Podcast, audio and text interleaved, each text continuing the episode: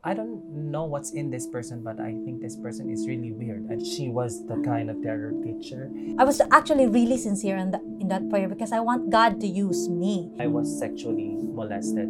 Hindi ko alam na that was actually a sexual abuse na pala. And then I realized, ah, kaya pala, he, he was abused. And so right then, I actually prayed to God. I remember this prayer na, Lord, I will minister to this person. Um, I explored the homosexual lifestyle. I Ah. became a sex addict.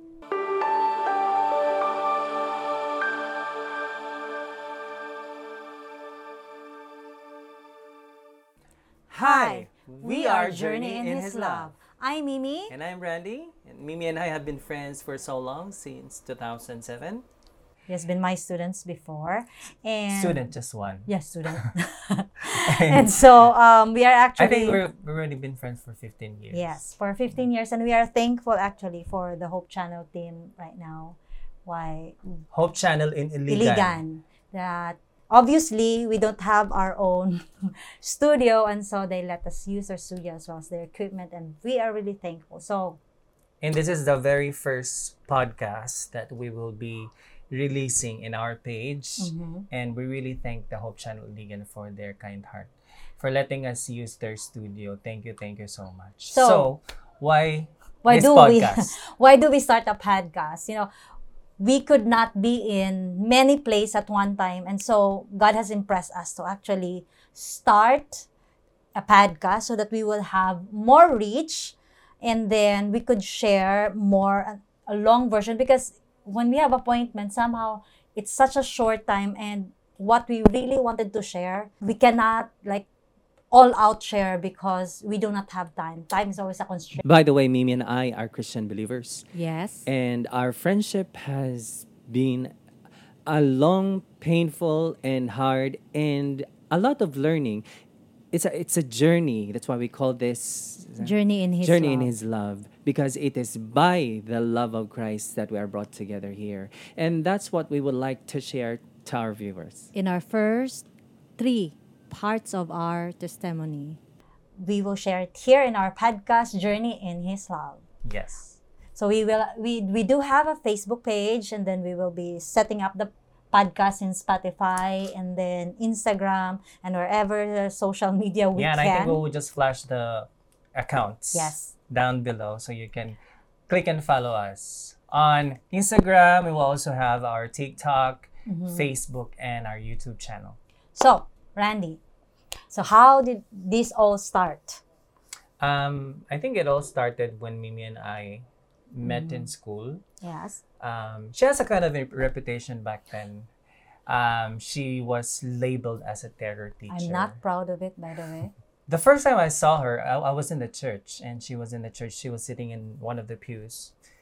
I don't know, but I kind of felt weird. I thought to myself that I don't know what's in this person, but I think this person is really weird. I don't know what's with her. And at the time, the rumor so weird were, was already spreading that she was the kind of terror teacher. And I didn't know that it was her that the people were referring to.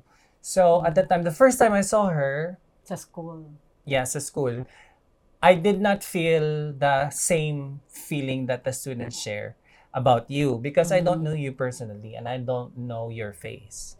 But then, because I took up nursing and she was one of my clinical instructors in the College of Nursing.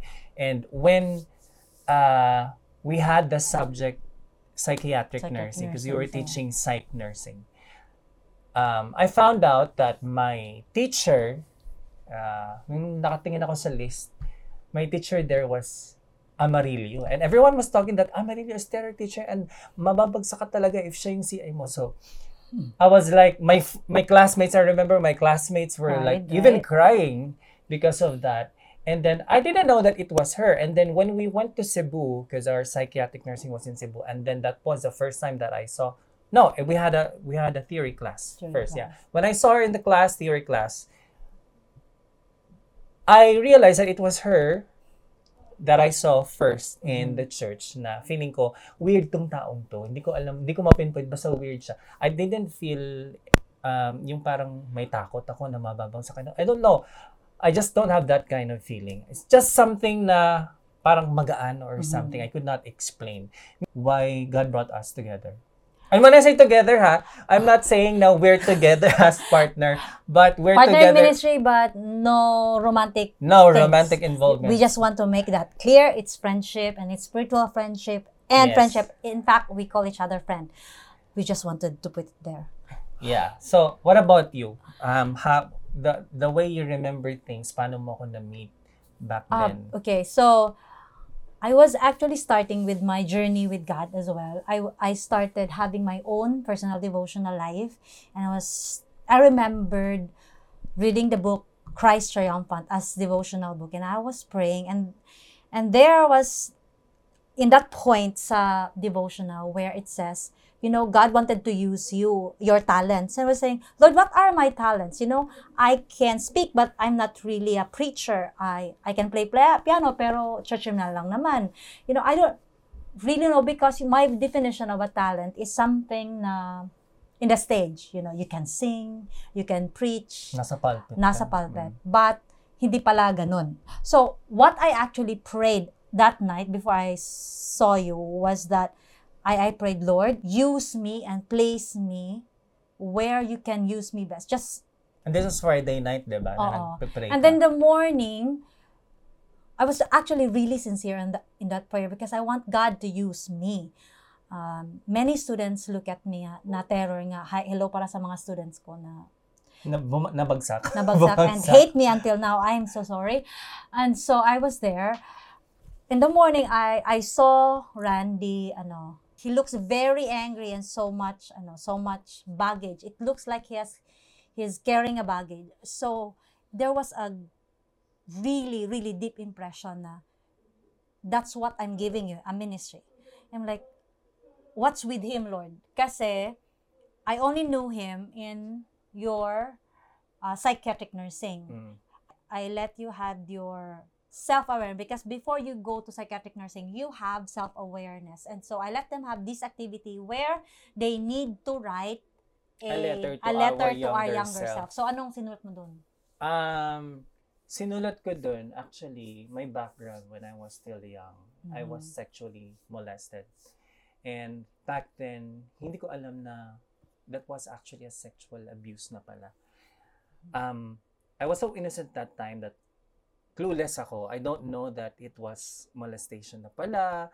And um, that was the first time that I wrote a letter to my You younger self. You, Mhm. I opened up kung ano nangyari when I was young, that I Mhm. was molested. And uh, pinasa ko sa'yo. Mhm. Dahil nga, I, I told you na early on na um, magaan yung feeling ko sa'yo. I don't know why, and I, I cannot explain why. So, nag-open up ako sa'yo. That's how I opened up. And then, pinasa ko sa'yo. But then, hindi mo binasa, di ba? I did not actually read read it at first because there are many students who have so many issues. I only I pledged to myself I only will read it if there's already a problem sa duty. If there's some symptoms na, so I'll I'll read it. And then God impressed me. I I actually invited him for lunch. You know, basta students, they like food. And so I invited him for lunch and then we ate and then in my mind I need to read to read this uh, there's something about this person. So when I went home, I read um, your letter to your younger Yung self. assignment ko. Oo. Mm. And then I realized, ah, kaya pala, because she, he, he was abused. And so right then, I actually prayed to God. I remember this prayer na, Lord, I will minister to this person. I I will reach out to him and I promise you that I will pray for him. No matter what. I did not have that vow to Randy. I, I made that vow to the Lord to actually reach out to him.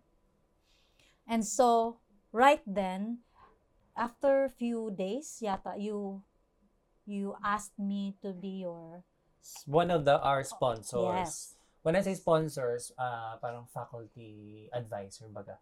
Sa ng singing group. Singing group Mm. namin. Kasi back then in 2007, I formed a vocal group in our school. Mhm. And it's still existing up to now, since 2007. Mhm. And you are our pioneering advisor. Advisor.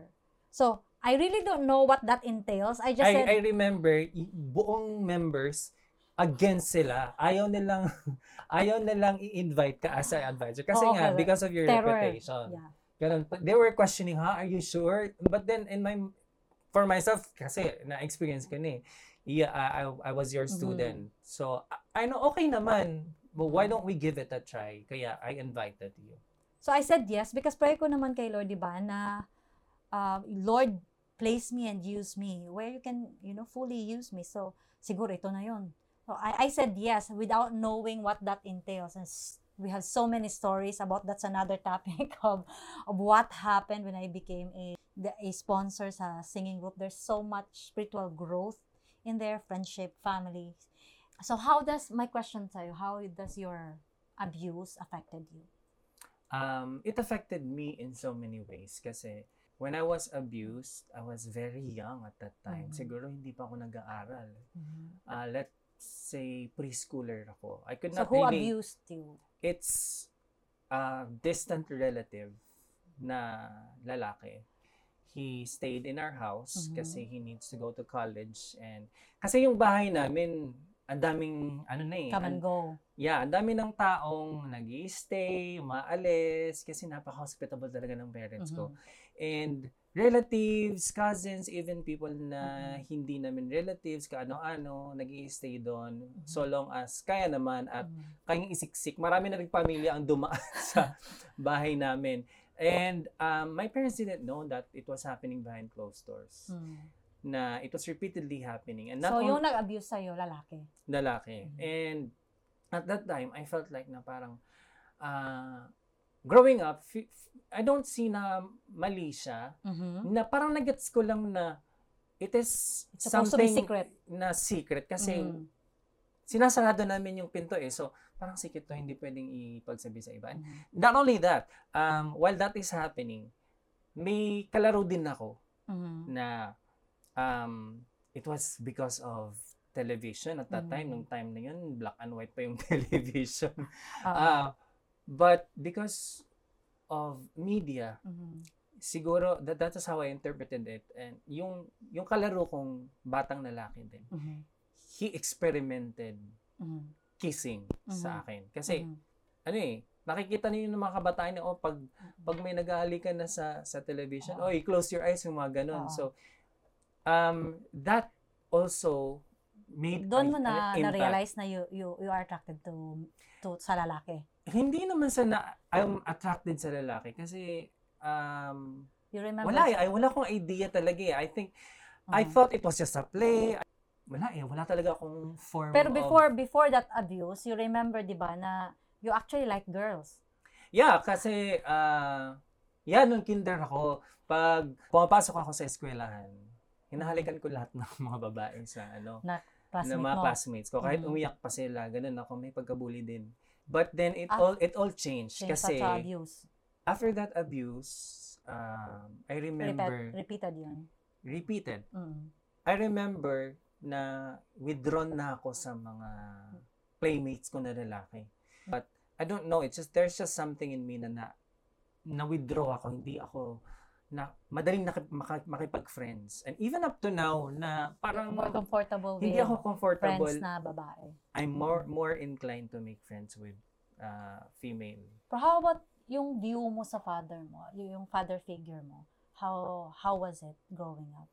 Growing up, yung father ko is a very hardworking person. Mhm. And uh, na-misinterpret ko yung expression ng love niya. Mm. Kasi yung iba-iba tayo ng love language eh. Mhm. My father's love language was act of service. But what I was looking back then, yung talagang sana eh, ganito yung father ko. I wanted a father na expressive, na sasabihin sa'yo, I Like love your you, mom na anak. expressive talaga. Like my mom, kasi mama's boy ako. Gusto ko yung hinahalikan ka, hinahag ka, sinasabi Mhm. sa'yo na I love you, ganun. But my father was not like that. Mm. So, I I grew up thinking na less yung affection ng father ko sa akin. So, And it impacted me growing up kasi parang detached ako sa father ko So, and wala kang medyo, you're not having a re- father figure na ano. in a way, yeah. Yung isang brother ko, he went to the States. Grade 6 pa ako. So, I grew up without them. Mm-hmm. yung playmate yung mo, yung isa sister mo. naman, yung isang brother ko naman is malayo na, nasa malayong lugar na Mm. nag ano nagsasarili ganon may sariling buhay na din kaya I grew up without any ano parang role model sa sa family na na male ganon. So how how how did your addiction started? Parang di ba, when did you realize na ay gusto ko yung lalaki? grade 2 kasi sabi ko sa ate ako napaka-inosente ko ng time na yon Mhm. sabi ko ate may crush ako tas sabi niya anong pangalan so ganito ang Ganun. pangalan hindi ko na sasabihin baka ma- ma- mapanood niya ah ganito ang pangalan tas tumawa siya sabi niya ah, lalaki yan bakit ba't yan yung crush mo ha? ano bak bakla ka siguro mga ganun Tas, Mm. I don't even have any idea kung ano What- yung bakla What na time bakla na yun? Ah. So, I thought to myself, sabi ko, ay, mali pala. So, mali Mm. pala. So, parang, nakakahiya pala yun. So, that time, I remembered, um, I Mm. struggled in secret. Kasi, Ay, di pala ayoko pwede. i-express ko ano talaga yung nararamdaman ko. Kasi, Mali pala to. mali, nakakahiya pala. Pag baka Mm. pagtawanan ako ng mga Mm. tao. And, hindi lang din yun. I think, um, may bullying din na nangyayari Mm. sa, sa, when I, I was growing up. Kasi, babae yung mga, kas, mga ka- kalaro ko Mhm. the whole time. So, medyo mahinhin ako, feminine, Mhm. and my classmates were calling me names, all this, and yung worst pa dun is yung sa Bisaya kasi. Mhm. Meron kasing ah, name calling na ang mga bayot ilansang sa krus managanta. so, yung How do you ibig sabihin that? yung translation na all of the homosexuals will Mhm. be crucified on the cross and all of us will just run. Mhm. away from them. So, I grew How, up, how did I grew up it thinking, made you view God na ganun? it made me view God as a very uh, punitive God. Na Mhm. He's just there to punish me if I feel this way na magkakakas ako sa classmate Mm. ko na lalaki na he will burn me to hell, ganon. Mm. Ipapako ako sa, sa cross and I will be persecuted like Mm. that. It really um, made an impact kasi I was not close to my father, which should be a father figure, Figure. a figure of um, Jesus. Aha. and God in God the the whole. Father. And then, meron pa akong ganong thinking na God does God not love you does not love me, He's just there to punish me. and kasi you have wrong attractions. Yes, so um, that's how, So how did you ano compensate with that? um, Kasi bullying is there eh. Yeah, I really Mm. longed for, ano eh, I really longed for respect. Yun yun. So how did so, you gain when respect? I was in high school, I realized na, uy, magaling pala akong mag-drawing. Kaya ko palang kumanta. Magaling Mhm. pala ako yung ganito. And then, may iba pa akong talent. Competitive. Papiano pa ako. Competitive. and then, pwede pala akong mag-achieve school and all. And talagang lahat ng extracurricular activities sinalihan ko. Pageant, ah, nag-cheerleader ako, sports, school government, editor-in-chief ako ng school paper namin, painting competitions, drawing competitions, singing competitions. Nakakahingal, no? Parang pagod ako sa high school ko. All because I just wanted to gain respect. gain respect. Mm. And I just wanted to walk down the aisle na with heads up high na I'm proud of myself kasi nagagawa ko hindi nyo nagagawa. So you Mhm. have to respect me. But wala eh. I still did not get the respect that I wanted. So it really made me so broken inside. Which I do not really Mm-hmm. you know, when I know. met you, you're really angry. You, you may be like playful and you know with your group mates and all that, but when we really interacted, I can sense the anger. You know, the anger inside you na I, I tangible siya na anger. And somehow sa, sa singing group na you founded na sponsor ako, I can see when when that comes out, the the anger. Yun siguro yung parang coping defense ng to keep me sane. Mhm. Siguro I was angry na my parents did not do anything about it kasi hindi nila alam. You were able to tell me like before pa na um, I just remember it now na you know that that feeling na they they are supposed to protect you. Yung na-realize mo na na-abuse ka, ah. they're supposed to be watching over you. You should not have been abused, have he they've If they been protected me. protected you and then if they have not welcomed those type of people. So Mhm. parang you may anger din doon. unconscious anger. Mhm. Kasi hindi ko alam But talaga. but you were not able to tell them then. alam ko na may anger issues ako. Especially nung nag-college ako, doon ko na talaga nakita na parang may anger issues talaga ako. Kasi just those. in, in a snap, talagang nag-iiba yung mood ko na Mhm. galit ako sa mundo, hindi ko alam kung bakit. Hindi ko you even ma-explain. bang your head, right? Yung non. Aha. You that's how angry you were yung sa sa group. Yep.